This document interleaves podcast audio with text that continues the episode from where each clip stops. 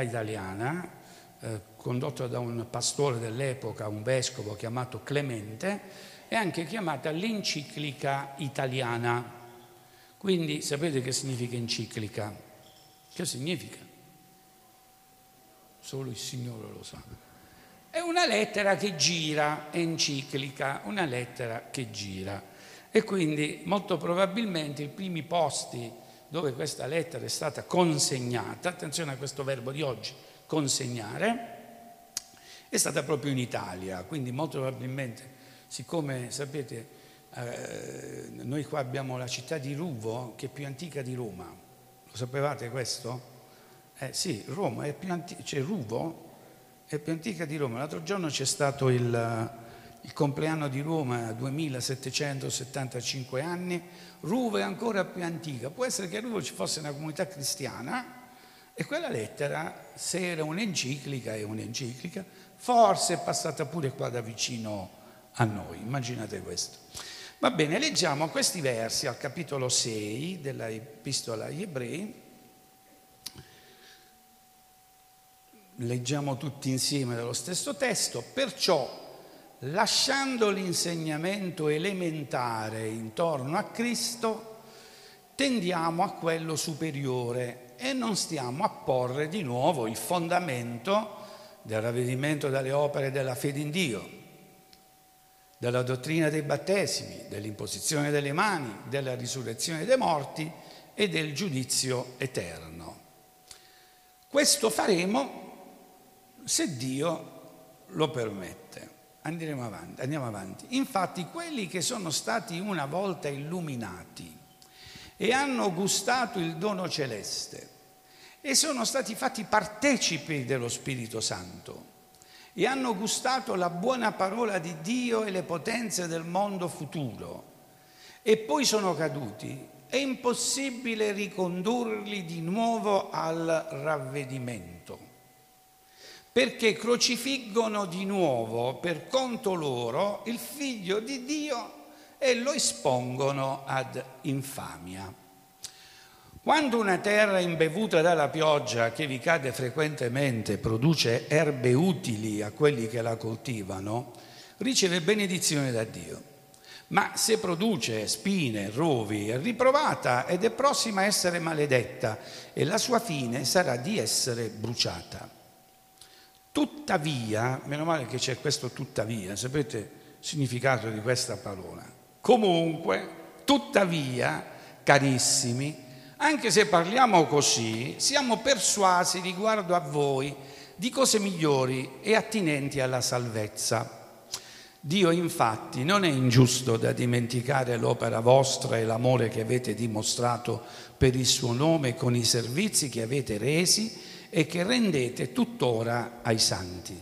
Soltanto desideriamo che ciascuno di voi dimostri fino alla fine il medesimo zelo per rendere certa la speranza, affinché non diventiate indolenti, ma siate imitatori di quelli che per fede e pazienza ereditano le promesse. Amen.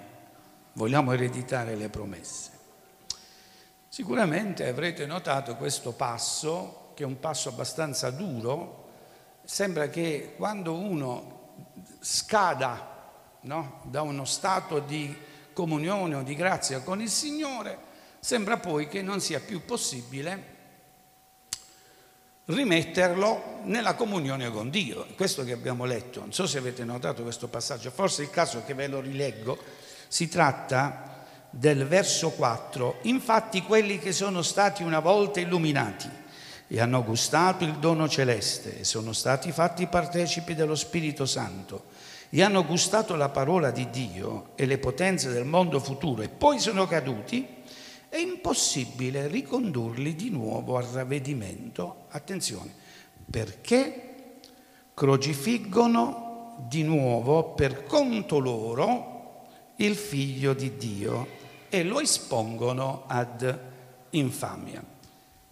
Sembra che questo passo sia, diciamo, un'attestazione, contenga un principio che va sicuramente contrario, in senso contrario a tante parabole che Gesù ha insegnato. Ad esempio, la parabola del figlio prodigo. Che ci dice quella parabola? Ci dice addirittura che se anche qualora uno avesse rinnegato la paternità, comunque quando rientra in se stesso, il Signore lo riaccoglie. È questo che dice quella, quella, quella parabola, ma non solo. Eh, se con la parabola del figliuol prodigo noi abbiamo un, diciamo un, un atto, un comportamento passivo del padre, perché è solo in attesa e aspetta che il figlio ritorni, la prima delle tre parabole di Luca capitolo 15, quella del buon pastore, ci dice addirittura che è il pastore che va alla ricerca della pecora che si è smarrita. E sembra quindi che ci sia una possibilità di, in un certo senso, intervenire per il meglio nella vita di quelle persone che si sono allontanate dal Signore. Le parabole dicono questo, questo passo invece, sem- da, dalla lettura di questo passo, sembrerebbe quasi che non ci è consentito andare ecco, operare un intervento nella vita di quanti, avendo gustato la gloria di Dio, la grazia del Signore, poi cadono, abbiamo letto, addirittura la, l'autore di questa lettera dice che come se mettono, o meglio, utilizzo il termine giusto, consegnano da capo alla croce il figlio di Dio per conto loro, dice. Per conto loro è come se fanno questo. Ed è una frase forte, non so se siete d'accordo con me, cioè chi, chi, chi, in un certo momento cade è come se ricrocifigge Cristo. Ora, se voi avete letto, spero di sì, avete approfondito l'epistola agli ebrei, avete trovato di più, una, più di una volta un passaggio, definiamolo così, teologico importante. Una volta è stato crocifisso Gesù. È vero, l'agnello che viene dato una volta e una volta per sempre, in sostituzione di quei sacrifici invece che sono dei sacrifici ciclici, no? Ricordate che l'autore dell'Epistola agli Ebrei sottolinea proprio questo aspetto, che secondo la tradizione ebraica c'è sempre bisogno di sacrificio. Invece Gesù, il sacrificio perfetto, solo una volta è stato messo in croce. Amen. E qui eh, cosa, cosa dice però? Che ci sono quelli che venendo meno, cadendo, è come se rimettessero in croce Gesù. Ed è un fatto, diciamo, anche nell'economia di questa lettera un fatto piuttosto interessante da prendere in considerazione. Insomma, tu sei mai venuto meno? Quanti sono venuti sono venuti meno nella vita qualche volta in quanto alla fede, alle certezze? Eh? Datemi un po' di monitor perché mi sto sforzando la gola. Io ho un secondo culto stasera. Non vorrete che faccio solo qui e poi là. I due monitor, uno e due. Sì, sì, puoi dare più voce qua. Grazie. Allora, anche questo qui perché io mi sposto e poi, ecco, posso averlo pure qua?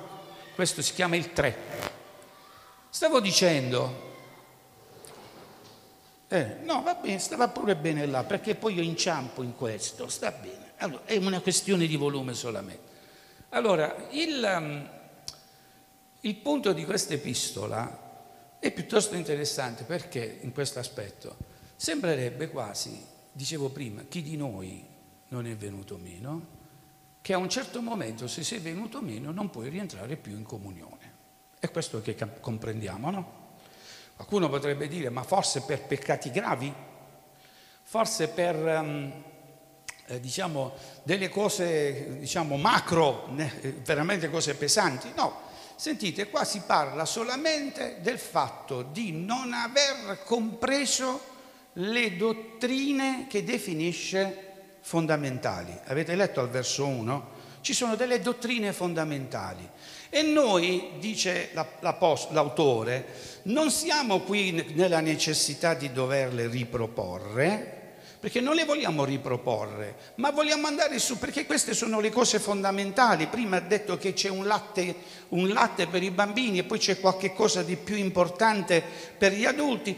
Noi non ci mettiamo da capo a riproporre di questo, ma vedete cosa dice? Noi vorremmo andare avanti eh, è vero, nelle cose più alte rispettivamente a Cristo e poi dice se il Signore ce lo permette. Insomma, se Dio vuole. E perché se Dio vuole? Perché noi veniamo meno anche nelle cose più semplici. Non so se è chiaro il concetto. E siccome veniamo meno nelle cose più semplici, è come se noi rimettessimo in croce Gesù. E ripeto, io penso che tutti quanti dovremmo farci un interrogativo. Se sono venuto meno, posso io, o meglio, sta succedendo che io rimetta in croce il Signore?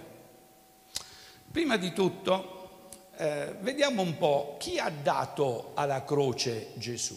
C'è un termine, un termine che dal greco viene poi tradotto in latino tradere, avete mai sentito? Da cui viene il termine consegnare. Allora il termine consegnare dal greco poi tradotto in latino è tradere, da cui viene, attenzione, la parola anche in inglese, trading, l'avete mai sentito? Che significa trading? Sorella Ardito, che significa trading? Non ti ricordi? Trading è quando si fa il commercio, il commercio consiste nel consegnare delle cose, no? Il termine tradere all'origine, è all'origine del termine tradizione. Che significa tradizione? Significa consegnare una dizione, cioè un racconto, va bene? È importante questo termine, tradere, che significa consegnare. Ora guardate, quando noi analizziamo la parola tradimento, tradimento, che significa? Significa consegnare.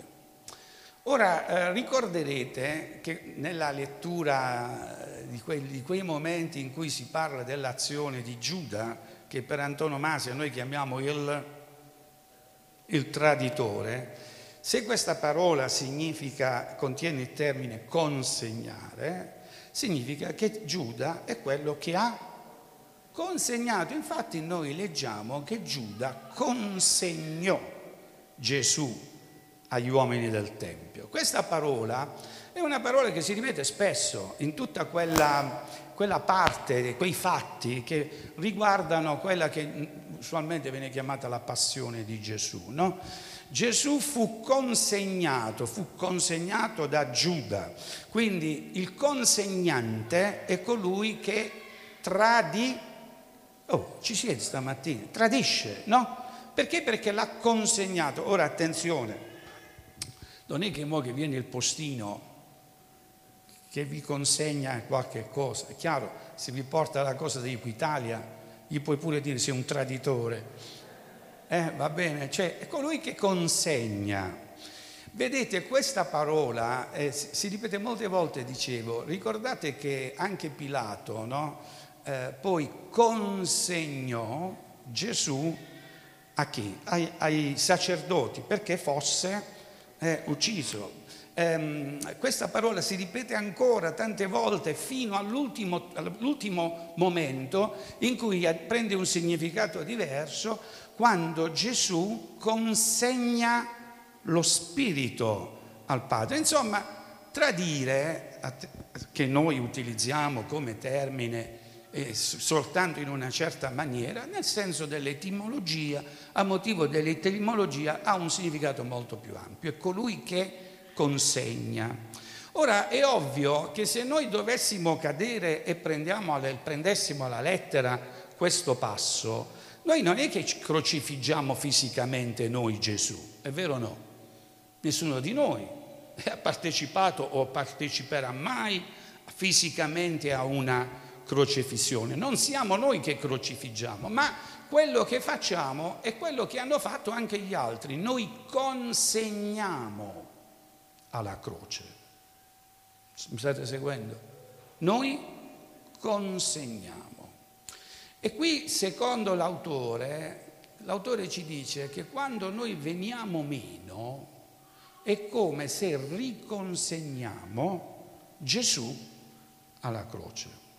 Avete notato nel messaggio che oggi vi ho inviato che ehm, in Luca capitolo 22 ci viene raccontata la storia dei due discepoli sulla via del Maus. Ma sentite, possiamo dire che erano venuti meno? Dai discorsi, sono loro che sicuramente hanno perso la fede. E ripeto, ancora una volta, abbiamo mai perso la fede? Siamo mai venuti meno? Ci riusciamo a identificare con questi due discepoli? Chi erano questi due discepoli? Questi due discepoli erano, facevano parte di quei 70 uomini che Gesù aveva chiamato per mandarli, ricordate, prima che Gesù arrivasse nei paesi al momento in cui faceva la sua predicazione. Anticipavano un po' il messaggio di, di Gesù. E questi avevano anche avuto dal Signore, eh, ricorderete, autorità su tutta la potenza del maligno.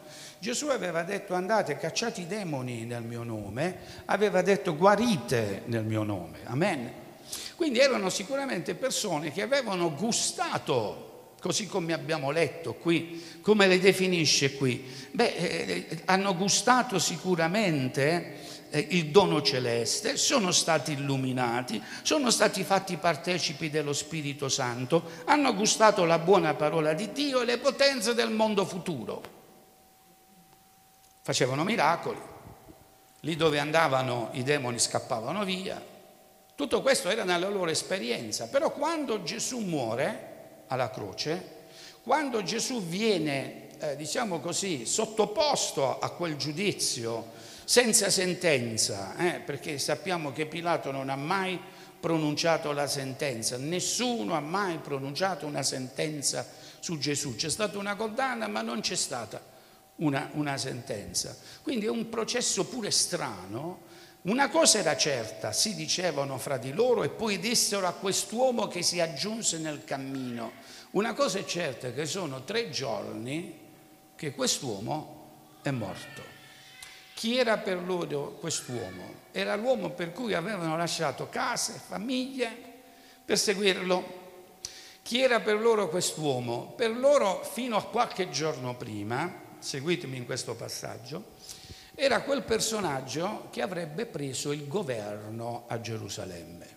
Perché non dimentichiamo che per eh, per questi uomini, per i dodici, per i settanta, eh, loro seguivano Gesù, l'avevano detto, Signore, che cosa ne avremo noi in cambio? Vi ricordate?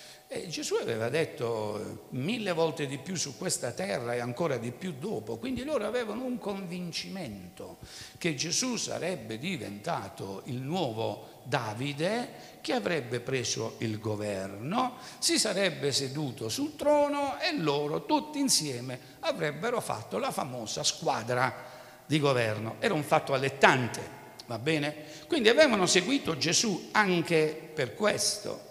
È vero che Gesù una volta rivolgendosi ai dodici e forse anche ai settanta aveva detto tutti quanti se ne sono andati via, ricordate eh, dopo la seconda moltiplicazione, voi perché non ve ne andate? E Pietro disse, beh Signore, noi a chi ce ne andremmo? Solo tu hai parole di vita eterna. Ma se è vero che diceva questo mosso dallo spirito, mosso dalla carne, era lì che litigava con gli altri eh, su un aspetto per, per, loro estremamente importante. Chi sarà il maggiore eh, quando Gesù prenderà il posto sul regno? Chi si siederà a destra? Chi si siederà a sinistra? La mamma di Giovanni e Giacomo andò da Gesù e disse, Signore mi raccomando, adesso noi stiamo andando a Gerusalemme, tu prenderai il regno, adesso voglio, desidero una cosa, non mi dire di no, che i miei figli, uno sia seduto alla destra e l'altro sia seduto alla sinistra. Quindi avevano i loro progetti.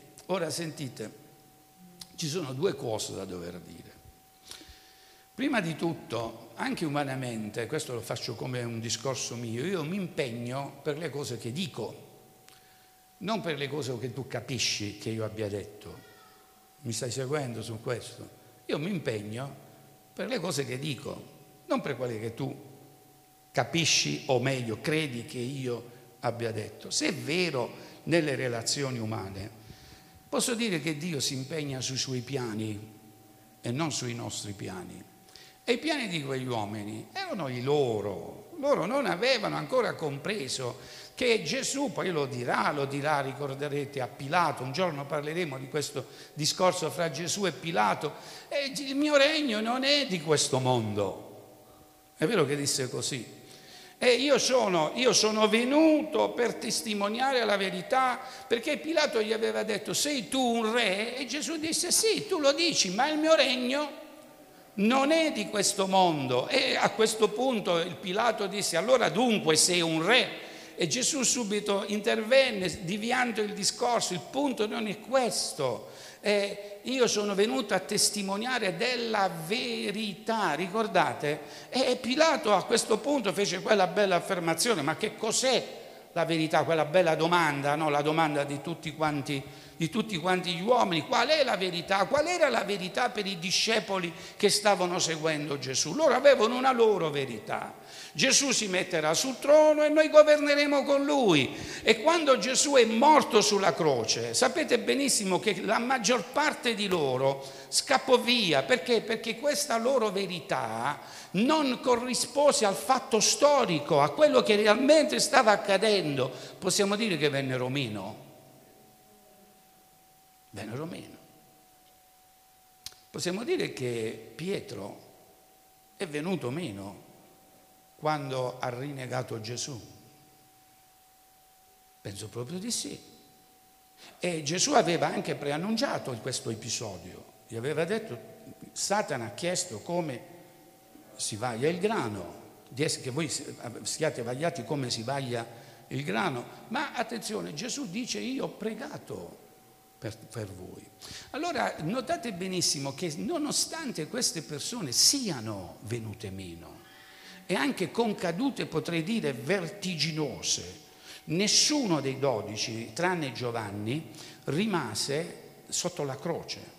Le donne, Giovanni, i più intimi, non erano con Gesù. Possiamo dire che sono venuti meno? Avete paura a dirlo? Certo che sono venuti meno. Ora, secondo questo passo, a una prima lettura, non vale la pena, è vero? Non vale la pena ricontattarli. Perché? Perché questi è come se stanno riconsegnando Gesù alla croce. Ma come mai questa affermazione così difficile da accettare? Sapete, sembra che vada in senso contrario di tutto quello, ripeto, che sta scritto nei Vangeli. Ma non soltanto, ricorderete quella espressione dell'angelo che parlava con Giovanni in Apocalisse, quando gli dice eh, quelli che sono sulla via della salvezza eh, si santifichino di più, quelli che sono sulla via della perdizione si perdono ancora di più. E può sembrare strano perché? Perché noi cosa dovremmo fare invece al contrario per quelli che sono sulla via della perdizione? Dovremmo pregare, dovremmo evangelizzare, dovremmo portare il messaggio di Gesù. Insomma, è proprio vero che quando uno cade poi non è più recuperabile, grande punto interrogativo, questa mattina lasciamo che lo Spirito Santo ponga a noi questa domanda, perché? Perché anche noi cadiamo, anche noi veniamo meno. Bisogna dire una cosa, che tanto l'Apocalisse quanto questa epistola sono state scritte in un tempo in cui nascevano le eresie. Sapete che sono le eresie? È vero, tempo in cui le persone si inventavano eh, delle teorie su Gesù. In Apocalisse voi trovate quei passi interessanti in cui il Signore dice io ho questo contro di te, ma anche questo a tuo favore, ad esempio che non hai, eh, hai smascherato i Nicolaiti. Ricordate? Oppure hai smascherato quello che si dicono apostoli e apostoli non sono. Insomma, dall'inizio la Chiesa è stata aggredita da false dottrine. E quando interveniva una falsa dottrina, chiaramente gli apostoli, così come qui noi leggiamo, in questo caso è l'autore dell'epistola agli ebrei, sono costretti a intervenire per riportare il messaggio basilare dell'Evangelo accompagnati anche con una specie di rimprovero. Attenzione, perché se tu eh, sei un portatore di, diciamo così, di falsa dottrina e vieni meno, tu è come se stai rimettendo, riconsegnando alla croce Gesù. E quindi anche se noi volessimo recuperarli, sì, potremmo andare a parlargli, ma bisogna vedere, dice, se Dio lo permette. Mi state seguendo su questo passaggio? Era quindi un fatto molto circostanziato, era relativo a tutto quello che stava succedendo in quel tempo in cui, così come qui è scritto, bisognava prodigarsi per la testimonianza di quella fede tramandata una volta per sempre ai santi. Chiaro? È un fatto veramente dottrinale. Bisogna fare attenzione così come è scritto qua, a non, non dimenticare le dottrine basilari che Gesù ci ha comunicato. Allora che cosa entra qui in gioco? Non entra il senso della caduta come caduta al peccato, ma entra in gioco il fatto di dover rinnegare o rigettare la sana dottrina. Ok? Ci siamo fino a qui? Vi voglio riportare però sulla via del Maus. Sulla via del Maus c'erano persone che la dottrina l'avevano sentita. Quante volte Gesù aveva detto che io risorgerò? Gliel'aveva detto. Quante volte Gesù aveva detto, è vero, di non essere eh, preoccupati perché sarebbe morto, ma sarebbe anche risuscitato. In Luca capitolo 18 c'è quel bel passo in cui Gesù dice chiaramente è arrivato il tempo in cui il figlio dell'uomo deve essere dato nelle mani degli uomini, ma il terzo giorno risorgerà, ma Gesù aveva parlato del Tempio come se stesso, dopo tre giorni questo Tempio viene distrutto, ma io lo riedifico in tre giorni. Sapete, i discepoli avevano ascoltato, avevano compreso, però vedete qual è la differenza? Noi tante volte ascoltiamo la parola di Dio, la comprendiamo, ma questo non significa che abbiamo lasciato quel posto dentro di noi per cambiarci. E tante volte le cadute, sapete da cosa dipendono? Dal fatto che, come dicevo, il Signore ci dice delle cose, ma noi vogliamo comprendere quello che noi vogliamo comprendere. E noi chiediamo la benedizione di Dio sui nostri piani. Non, non chiediamo che i piani di Dio si compiano nella nostra vita. Lo devo risottolineare questo. Quante volte noi andiamo al Signore dicendo Signore a me piacerebbe questo, invece di dire Signore fammi sapere quello che piace a te. Sto sbagliando? Poi è normale che cadiamo, poi è normale che veniamo meno. Cosa succede quando veniamo meno? Succede quello che è successo con i discepoli sulla via del Maus.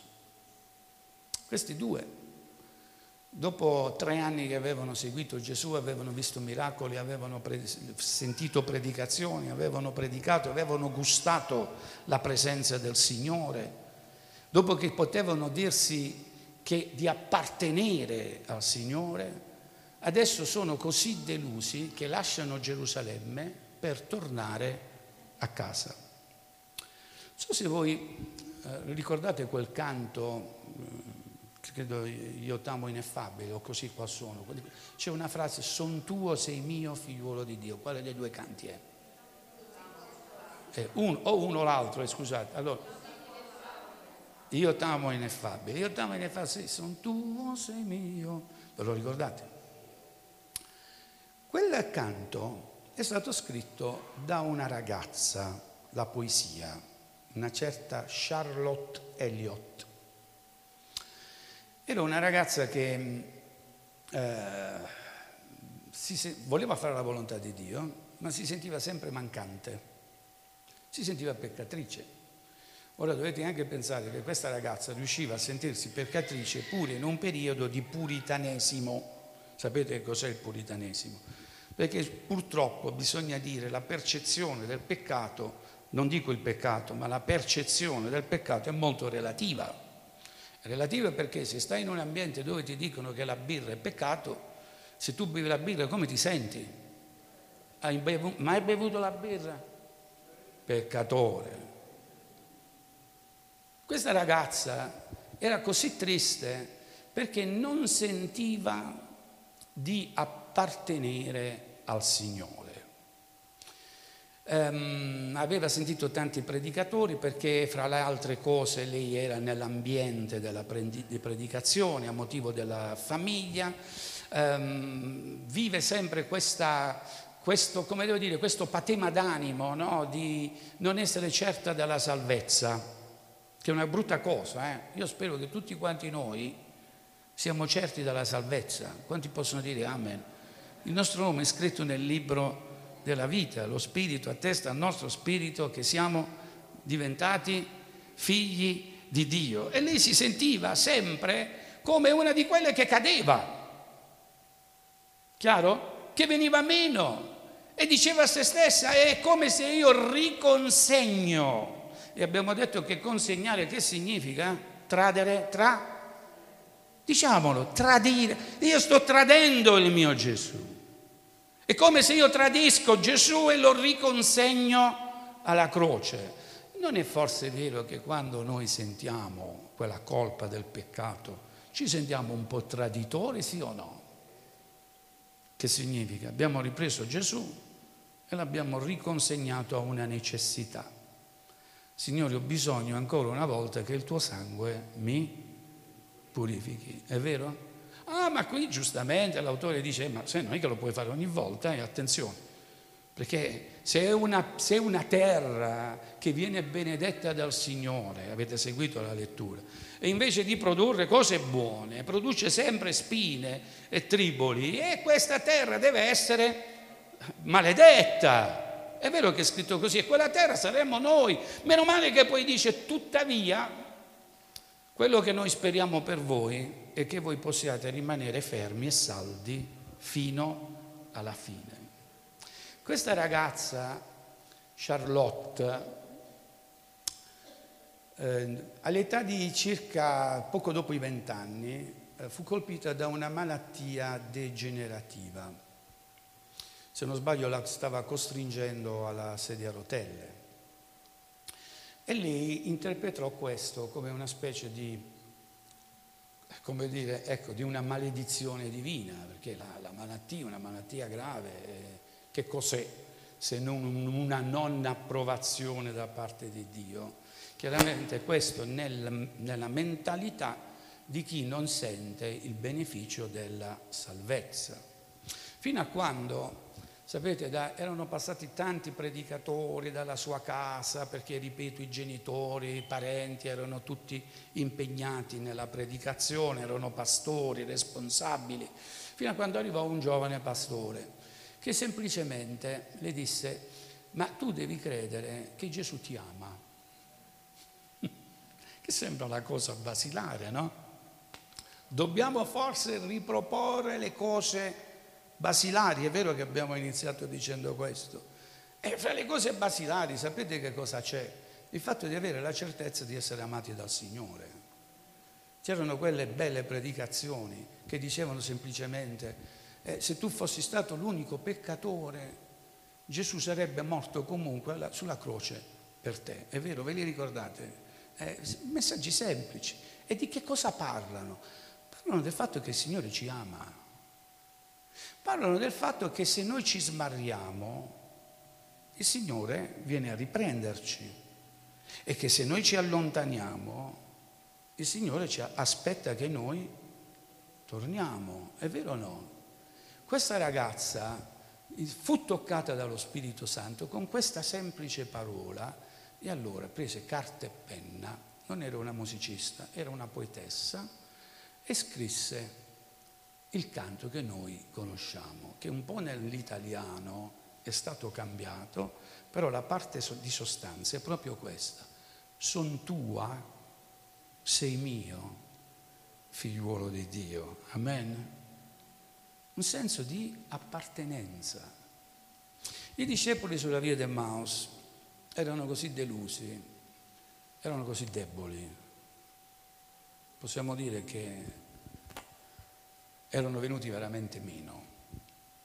Non c'era forza in loro stavano tornando indietro perché, perché hanno detto è meglio che torniamo, ritorniamo alle nostre attività e mentre vanno da Gerusalemme ad Emmaus, una strada di circa 12 chilometri, sarebbe bello poter fare 12 chilometri a piedi con Gesù fisicamente presente. Che ne pensate?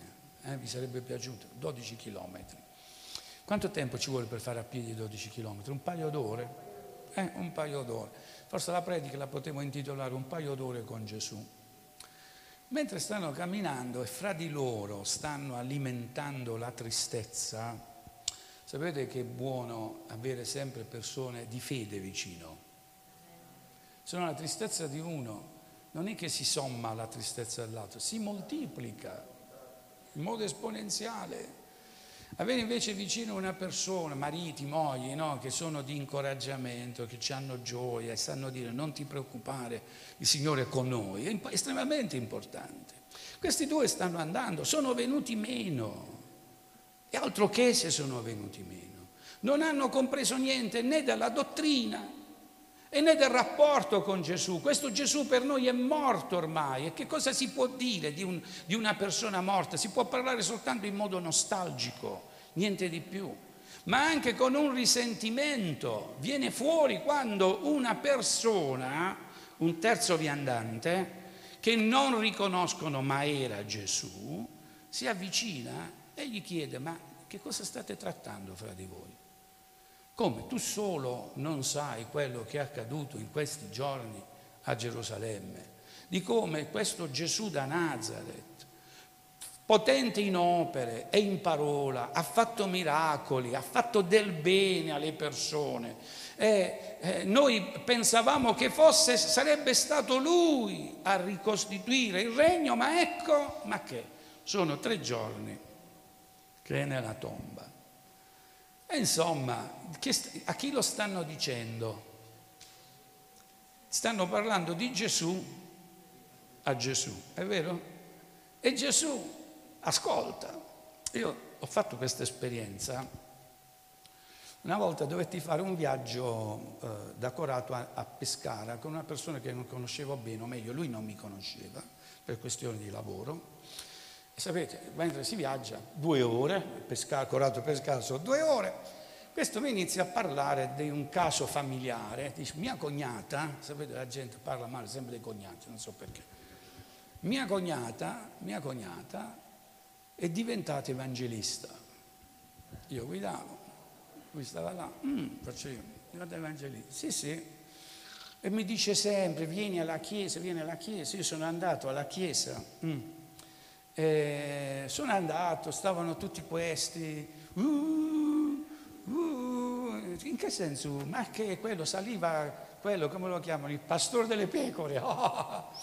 Oh. Mm. Sì. Quello è è un altro Mao Mao fa questo qua. In che senso è un altro Mao Mao? Dice alzate le mani, quelli alzano le mani, abbassate le mani, quelli abbassano le mani.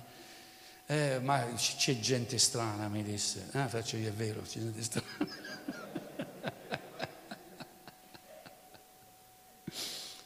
Gesù stava camminando con loro e loro parlavano di Gesù e sapete, implicitamente stavano parlando un po' male di Gesù. Comprendete?